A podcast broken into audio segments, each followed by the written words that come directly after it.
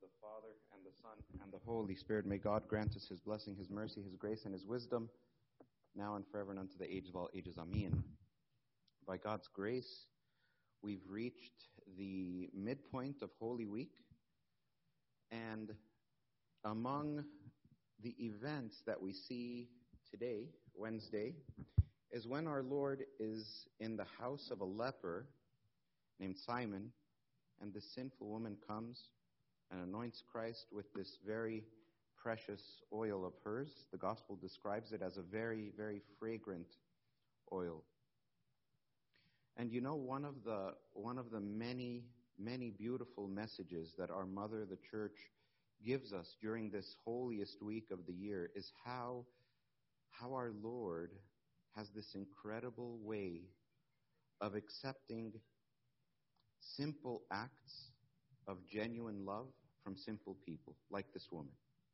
And you know, it isn't just here in the middle of Holy Week that the church reminds us of this. It's with this exact same message that our church began, kicked off Holy Week for us back on Sunday, which was Palm Sunday, right? If you remember on Sunday, the church reminded us of Zacchaeus, right, who had lived his life as a, as a horrible thief, taking from his own people.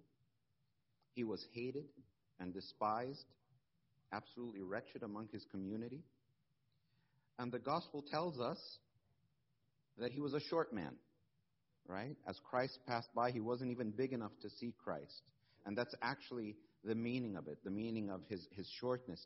He, he couldn't see Christ because of his condition the condition of his heart.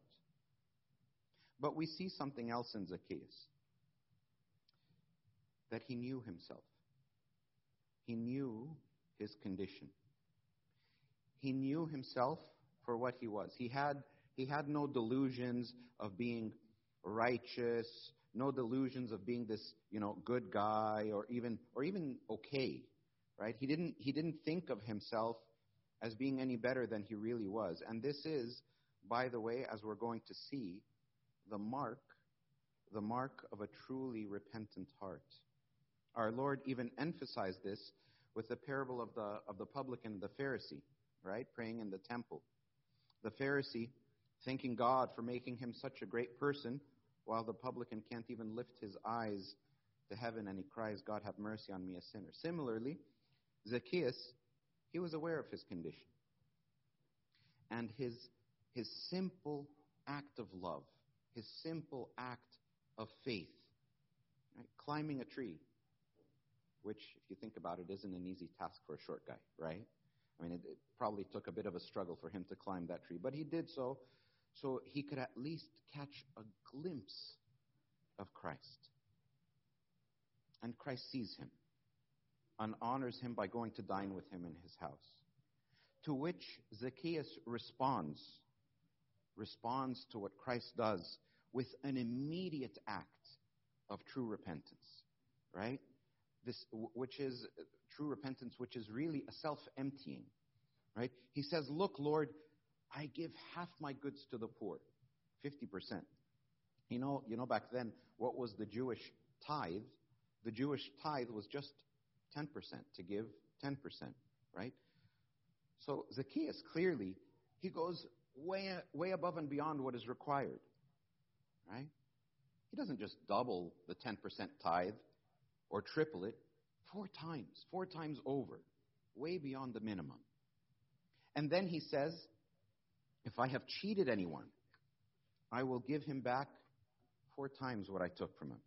Right? Again, the Jewish law back then said that if you cheated someone, you'd have to give him back two times what you took away. But Zacchaeus again goes way over. Because this is coming from an abundance of a truly repentant heart. Right? He willfully empties himself. And he does it joyfully, not, about, not, of, not out of obligation. No one is forcing him or telling him to do this. This is the image of repentance. And then what happens after that? Christ accepts his repentance and answers, Today salvation has come to this house. With Zacchaeus on Palm Sunday, and then again on Monday, If you think about it, Zacchaeus, with Zacchaeus on Palm Sunday and then again on Monday, we see two different fig trees compared, contrasted with each other. Of course, we all know about the one we saw on Monday, the tree which our Lord withers because it bore no fruit. But with Zacchaeus, we see another fig tree. You know, that's actually the kind of tree that he climbed that day to see Christ. It was a fig tree. And that fig tree, it did bear fruit. It bore the fruit of a repentant heart, right? The repentant heart of Zacchaeus, whom the Lord plucked out of that fig tree and entered in his house and dined with him, right? The church actually places this message, this very clear message of God's mercy and the acceptable true repentance, not just at the beginning of Holy Week that we just talked about with Zacchaeus, right? But at both ends, at the beginning and also the end. Because really, I mean, eh, the church is bookending Holy Week with this message. Because this is really what our Lord's suffering and passion is all about. It begins Holy Week with the genuine repentance of Zacchaeus. And then all the way on the other side of Holy Week, another, right? We see another one at the very end of Holy Week. That great act of mercy of our Lord in accepting the simple and pure repentance of the thief on the cross.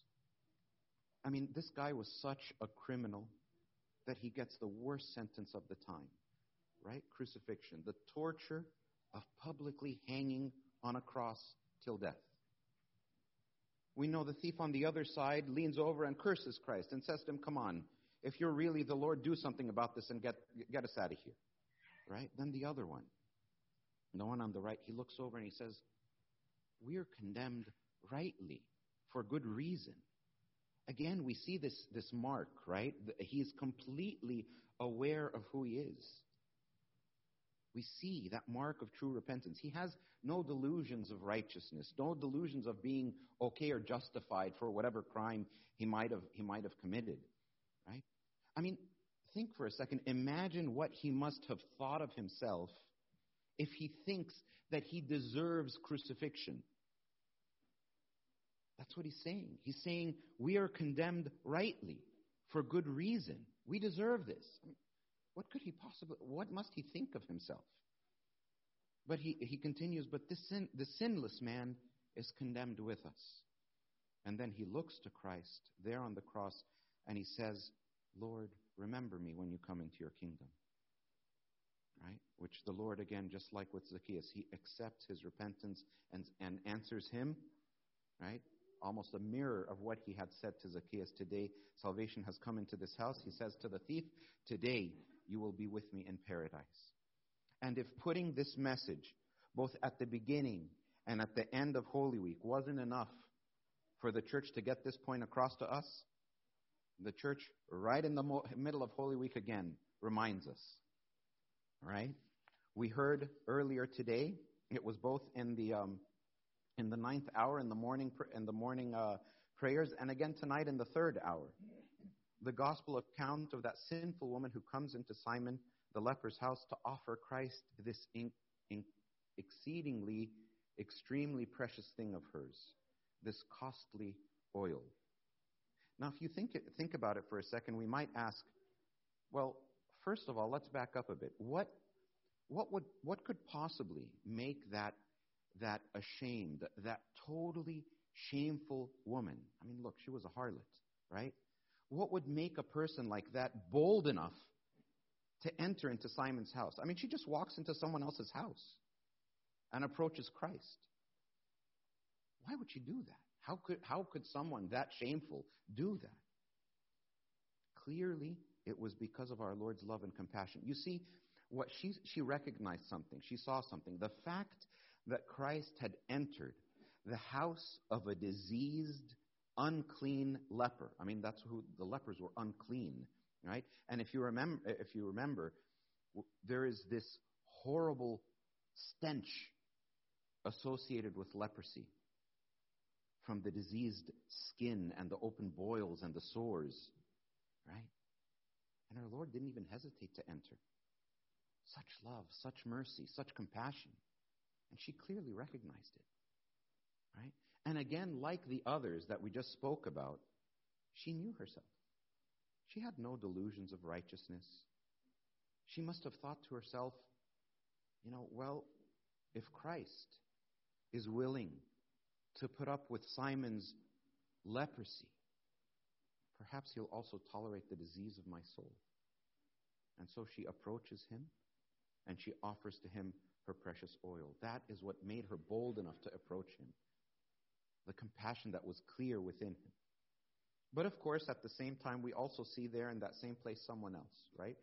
We see Judas, one of Christ's own 12 disciples, who is there, you know, with them, who looked and saw this loving act.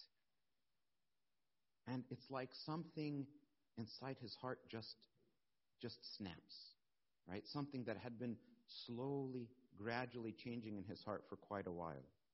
Without, really, without, probably without him realizing it, right? Because he hadn't been paying attention to what was going on in his heart. All of the worldly things that he was attached to were taking all of his attention. And unlike the others, the other three that we just spoke about, he didn't know himself. And because of this, this very expensive oil being poured out on our Lord, for Judas, for Judas, it's kind of like the last straw, right? And remember, Judas was the one of the disciples, the one of the twelve who was in charge of the money. And he saw this, this act as just a complete waste, right? If you remember, if you remember the very, very first Sunday of Lent, I know that seems a, a long, long time ago now, right? But the very first Sunday of Lent, our Lord instructed his disciples, he instructed us to have treasures where? In heaven, right? That was the first Sunday of, of, of Lent. To have treasures in heaven, not on earth where they can be taken away, right? And what are, what are those treasures? I mean, ultimately, what are they? They're the things we seek, the things which give us satisfaction, comfort, security, happiness, things that make us feel full, right? And we were asked about seven weeks ago or so to examine. Examine what those things are for us. Right? You see, for Judas, for Judas, the thing for him, his main passion, the thing which gave him security, which gave him comfort, satisfaction, was money, was wealth. And because he didn't watch over himself, because he didn't crucify his own passions, he was caught by the devil and made to betray his Lord. You know, Judas didn't want to be- betray Christ. He didn't want to do this. He simply wanted money, right? I mean, this guy for three years had been one of the closest people to Christ himself. He was with him everywhere. He had witnessed all of Christ's miracles. He had heard all of, all of the Lord's words from his own mouth. He had prayed with him. You know, and he, Judas, he had probably even performed miracles or saved or cured people himself, right? Being one of the twelve. But even, even being that intimate and close to Christ, he chose to betray him for some money 30 pieces of silver because, because of that passion that he had, because of his love, his enjoyment of this thing. You know, we have to know, we have to know that the devil, the devil is a very, very real presence in the world. And he is constantly trying to enter into every person who is close to Christ. And he tries to exploit our weakest links. In the case of Judas, it was money. I should ask myself, well, what's mine? Right? You see, the devil, the devil could, the devil wanted Christ gone, right? But the devil couldn't get Judas to murder Christ himself. Judas would have caught on right away, right, if that was the devil's tactic, right? So instead, he, the devil uses Judas's passion, something that's already inside of him, his desire, his greed, to make him betray Christ to those who, who eventually would see to it that he was murdered. St. Basil, whose, whose liturgy we pray on Sundays, right? He says this St. Basil says, anyone who makes his belly a god, right? And remember, the church fathers, they talk, whenever they, the church fathers talk about the belly, they're not talking about food, right, or eating. They're talking about all the desires, the things that we basically hunger for, the things that seem to taste and feel good to us, things we feed on to fill ourselves, to make our, ourselves feel full. Vain entertainments, worldly success, pride, money, glory, self centeredness, all the things that we do to draw attention to ourselves, and so forth, right? St. Basil says anyone who makes his belly a God, who puts any other desire before God, doesn't really worship the Lord. And then he says something, he adds something after that line that really, really should, should, should, um, should hit all of us who are sitting here tonight really, really hard. He says this. He says, anyone who makes his belly a God doesn't really worship the Lord, and he adds, even though they may seem worthy of the visible assemblies. Now, wait a minute. What, what does that mean? What's he talking about? What are those visible assemblies? What does he mean when he says, even though they might seem worthy of the visible assemblies? What are the visible assemblies? He's basically saying, even though they may come to church. If their, right if their life isn't right, it doesn't work unless they purify their, their desires. Now, look, Judas, Judas was see, certainly seemed worthy of the visible assembly. Right? I mean, look, he was there at the table with Christ, with his disciples at the Last Supper. We seem to be worthy. I mean, look, we're, we're all here in this visible assembly that St. Basil talks about, this church. But St. Basil says that anyone who is ruled by his passions, by his, des- by his desires, doesn't really worship the Lord, even though they may seem to. And that's a very, very heavy message for all of us, right? It's really heavy. You know, we, we, we never, we never forget Judas. Not a week goes by through the entire year. We fast every Wednesday of the year, remembering and acknowledging his atrocity. Right? Since, since last night, we technically don't greet each other because of him. Right? Tomorrow morning, you'll go around the church lamenting and crying out his name over and over and over and over, right? 20 to 30 times in a row, castigating, rebuking, admonishing him over and over. Every liturgy in that beautiful prayer before communion, we pray, I will not give you a kiss, as did Judas. This terribly sad man is someone extremely important to us because we know each one of us should know. And you know, if we don't know this, may God help us. That there's, there's a little Judas, potentially, possibly, likely, in each of our hearts. Because each and every one of us is very often put into that exact same position that Judas was put into. And we have to look at our hearts to see which of our own passions, which of our own worldly habits, which of our own worldly perspectives, ways of thinking, the devil will hook us with in order to cause us to betray our Lord. And if we think, if we think that we're better than Judas somehow, that he was just crazy or, or, or something and, and we're not, we're quite mistaken. Just like Judas, every one of us has these passions, these desires in our heart. These things that we, we thrive on. Can be anything. Right? Can be anything. From a love of a love of always being right a love of being above others, a love of feeling and looking beautiful, a love of feeling free and doing whatever I want to do, a love for excitement and noise, a love for wealth, any of these things, big or small, right, which we cling to, can be the things that the devil can hook us with unless we are really constantly watching over ourselves and begin to realize that we really are filled with these, these passions and there is potentially a little Judas within us right? It's by thinking this and believing this that we don't become like him. Judas and the remembrance of Judas is very important for us so that we don't become betrayers. In his first epistle to the Corinthians, St. Paul says, Let him who thinks he stands take heed lest he fall. Oh, wait a minute. Really? Can, can, a, can a genuine can a genuine Christian betray the Lord? Can a sincere, can an authentic Christian betray the Lord? Well, was Judas authentic? Absolutely, he was. Christ didn't choose any fakes. Judas was absolutely authentic. He was absolutely sincere.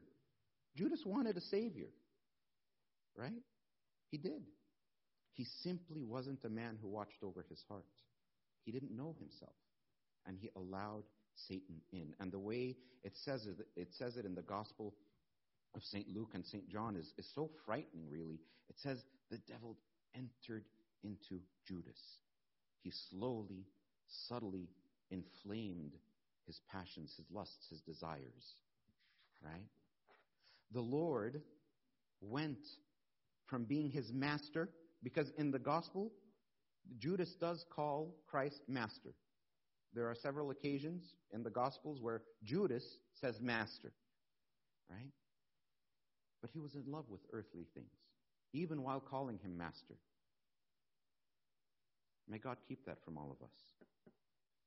On the Sermon on the Mount, Christ said, How many there will be who on that last day will say to him, Master, Master. And he'll respond with, Why do you, why do you call me Master when you don't do what I say? By the end of this week, by the end of this week, all of us here will be rejoicing in Jesus as our Savior. All of us, all of us want Him to be our Savior. But how many of us truly want Him to be our Master? You see, my, my Savior, He does something for me. He saves me. But my Master, I do something for Him. I obey Him. He directs me, He commands me, and I follow. I can't have Him be my Savior without Him being my Master first. Where we do what Judas couldn't, we offer to Him our Master, our passions, our desires, our jealousy, our anger, our lusts, our greeds, our drunken egos. And then, as our Savior, He grants us, He grants us the grace to love, to have mercy on others, to be humble, to have sober hearts, right? We have to be very careful not to make our words empty when we call Christ our Lord and Master. We can't say this, we can't want this, and not take His guidance seriously in our life right? Not just on Sunday or when we're in church, right? There has to be a deep personal truth when you call him Master Lord, right? To be completely faithful to him, right? Is to have your eyes, your heart, your mind, your love fixed to him always, everywhere.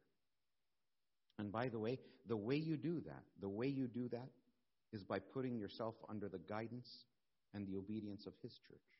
Because it is what He instituted, it is what He put in place to send you His guidance, His practical guidance. And look, if you're not doing this, right, taking specific guidance and accepting the church's authority over you, if you're taking the Bible and putting it in your own hands and attempting to guide yourself with it, you're pretty much guaranteed that you'll just end up deluding yourself regardless of your intention.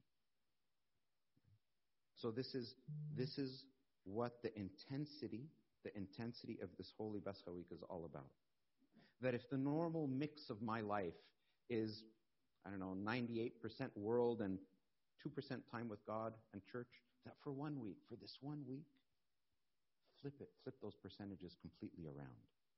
For one week, completely change the look and feel of my life and try to be the way God intended for it to be from the beginning. Right? I mean, really, this week, church takes over our lives. Right? That's what Lent is. That's what all the Lents and all the fasts of our beautiful church are. They're ways for us to change the look and the feel of our lives just a bit so that we can begin to make Him the focus of our lives rather than the world. But if we don't always do that, if we don't always make him the focus, or I should say, really, when we don't make him our focus, because we all do this all the time, at least, at least we can, we can separate ourselves from Judas by not falling into despair when we recognize sinfulness within us. we should not feel that reaching the, God, the holiness that God wants for us is just, it's just too far. It's too beyond reach, too hard for, you know, me. I'm just a, you know, an, an average Joe. Because really, this was Judas's real problem. He recognized, he recognized that he had completely ruined his life. He betrayed the Lord of glory for 30 pieces of silver. And instead of immediately weeping bitterly in repentance the way Peter had, he killed himself in his pride. You know, at one point, at one point, our Lord, our Lord says about Judas, possibly one of the most frightening statements made about any person in the entire Bible. Christ says, Christ says, it might have been better if he were never even born. Oh my goodness. I mean, come on. What sin did, G- did Judas do that was so bad to deserve that kind of a condemnation from the Lord himself? Right? I mean, most people would answer that question well, obviously, his betrayal. Right? I mean, he betrayed him, and that led to his murder. That's why. Well, if that was it, who among us would have any hope in salvation? Who among us hasn't denied and betrayed Christ in our actions, in our words, in our thoughts? Who among us hasn't betrayed the incredible love that he gives us always? As bad as Judas's betrayal was, and it, and it was bad, it wasn't his betrayal that led him to being condemned. Rather, his ultimate sin was that he lost hope in God's mercy. Because really, what salvation could possibly remain for someone who has given up hope in salvation? Someone that thinks that what God wants for him, holiness, is just beyond him. Someone that thinks that holiness is something they can never attain. Right? There is so much in Judas's story that we can relate to. I mean, look, we're all we're all here in, in church on a Thursday evening, right? We can say we can say that we're close to our Lord, really close to Him, as was Judas. But we all have weaknesses, as did Judas. And the devil exploits these weaknesses. He enters into each of us through doubt, through distractions, which eventually lead to actions that are so destructive for all of us and, and for those around us. He enters into our marriages, he enters into our friendships, he enters anywhere there is good. You will find him trying to turn good into bad, right? And you know, most of most of our sins are not are not sins of violence, but we can call them sins of affection gone wrong. Let me explain. Judas's betrayal itself, if you look at it, it wasn't really an act of violence. I, ironically, it was an act of affection. Judas betrayed Christ with a what? With a kiss a sign of affection, a sign of friendship, right? I mean, who is it that we sin against the most? Our families, our friends, the ones whom we're closest with? And while we might never take up a weapon to hurt someone in a physical way, we all use our mouths and our minds as weapons to inflict an emotional type of harm on others. And by the way, on the Sermon on the Mount, our Lord says that when you harm someone in this way, it's just like murder. Look it up, it's right there in Matthew the middle of Matthew chapter 5. The greatest sin of Judas was not greed. It wasn't even giving in to the devil or his betrayal. The greatest sin of Judas was simply his failure to repent. It was his failure to believe in the Lord's ability to forgive him and to love him again and to make him holy again. Right? So if we can't follow our Lord faithfully all the time, when we don't follow our Lord, uh, our Lord faithfully, at least, at least when we fall, let's not be like that. Let's tell ourselves, I know I'm a sinner. I will get up and run to the Lord like that prodigal son did. I will get up and I will, I will run to the Lord who loves me and I will ask for forgiveness and he will restore me. And he can really, he really can make me, yeah, even little old me, holy. And he will if I let him, right? Because then when we do this, we're imitating Peter rather than Judas. And he'll restore us back so we can go back to the business of serving him as our master. But ultimately, ultimately, to be a Peter and not a Judas, because they both betrayed, to be a Peter and not a Judas, we need something else that we that we see this week. Something that we're going to see tomorrow night at the um, uh, the sixth hour of the Eve of Friday. What we what we really need in order to be like Peter and not like Judas is our own Gethsemane. We have to be willing to struggle. We have to have a little agony. A little agony. That's St. Luke's word, by the way, agony. When Christ went to the Garden of Gethsemane, St. Luke says that he went and prayed, and being in agony, he prayed more earnestly, and his sweat became like dr- great drops of blood falling on the ground. You know, the icon of our Lord there in Gethsemane praying, the icon of our Lord in Gethsemane. Does anyone know what it's called? It's called the icon of divine agony. That's the title of that icon. Our Savior modeled our struggle for us, struggling to the point of sweat and blood and even, even death. We have to follow our Lord in being willing to struggle, to struggle with our vices, our habits, our impulses, all of our desires, our false joys, our empty entertainments, our vanities, our lazinesses, our excuses. And the main way we do this struggle is by hope by really believing through that a li- through a little bit of effort, through some effort, through some spiritual struggle, the Lord will approach us. He will change us and he will prepare a place for us with the saints. Right? Most of the time we don't struggle though. Most of the time we're not struggling. At least with the things we're supposed to be struggling with. Because we're not we're simply not thinking of the next life. We're only thinking of this life. And the thinking about this life it consumes us. Right? And of course, if anyone asks, well, is this life all there is, or is there something after? Of course, any of us would say, of course, there's something else. I'm not an atheist. Of course, I believe that there's life after death. But in practice, during the rest of our life, in practice, it's like we become practical atheists. And that kills our motivation to struggle. What would we struggle for unless we really, really believed that what's coming is so incredibly glorious? So let me, let me just wrap up tonight and finish with, with, one, with one last question. One question. Why, why didn't our Lord bring heaven immediately? I mean, after he died and rose from the dead, why not just end it then? Why didn't he bring his ki- kingdom right then?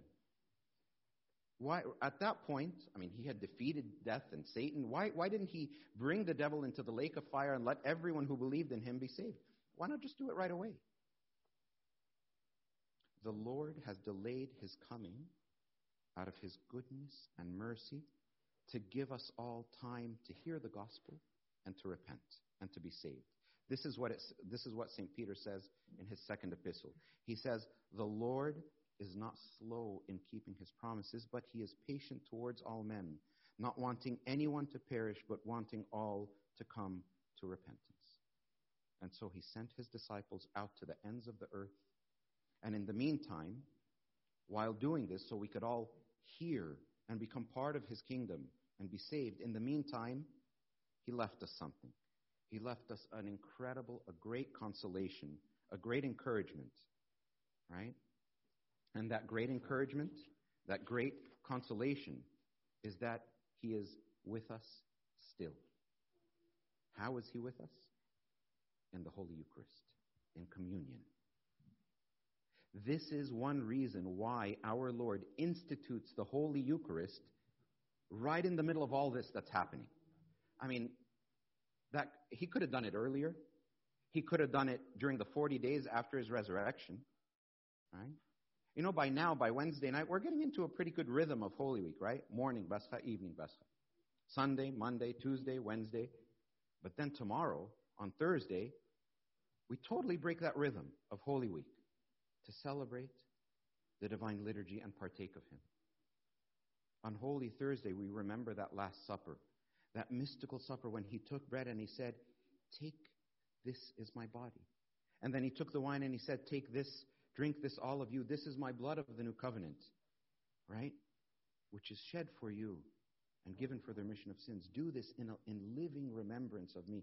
He gave us the Eucharist so that we could be near him during this time when he is away, governing, ruling the world from heaven, while sending his ambassadors, his preachers of the gospel out so that everyone could hear the good news of his victories and be saved. Right? So here on earth now, the that Eucharist, that's our life. But one day it won't be. One day we won't be having liturgies like the one we're going to be having tomorrow morning because we'll simply be living in the presence, that real presence of the Lord forever. But until that day comes, until that time, there is nothing, there is nothing more precious than the Eucharist for us believers. Absolutely nothing. Because it is literally Jesus Christ in our midst, in our bodies, in our very selves.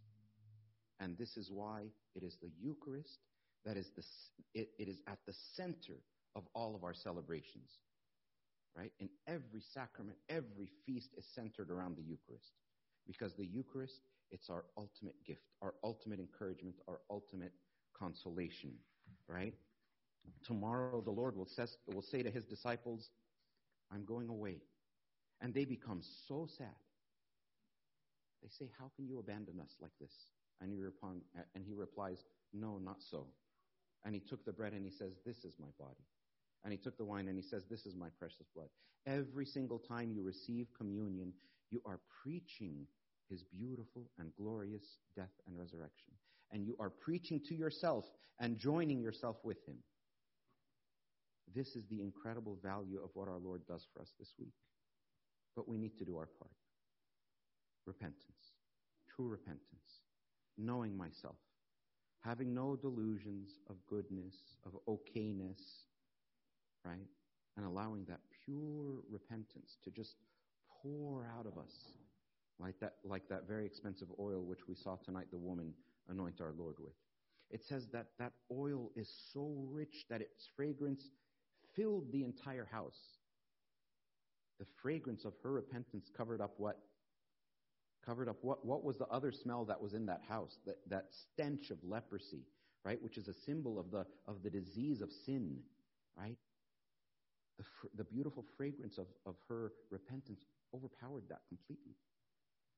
This week, we're reminded every single day, each one of us is given this opportunity to richly pour out our love to God so that our own, our own homes, our lives, our families, those around us are filled with that inf- incredible fragrance of God's love for us.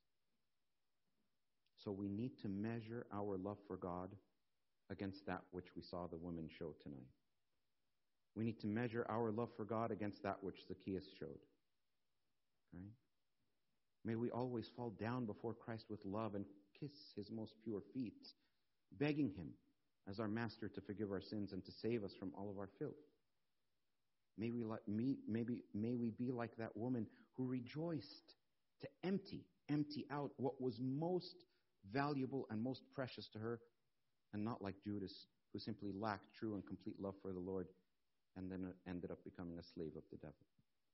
So remember, it wasn't betrayal that doomed Judas, and it isn't going to be betrayal that's going to doom us.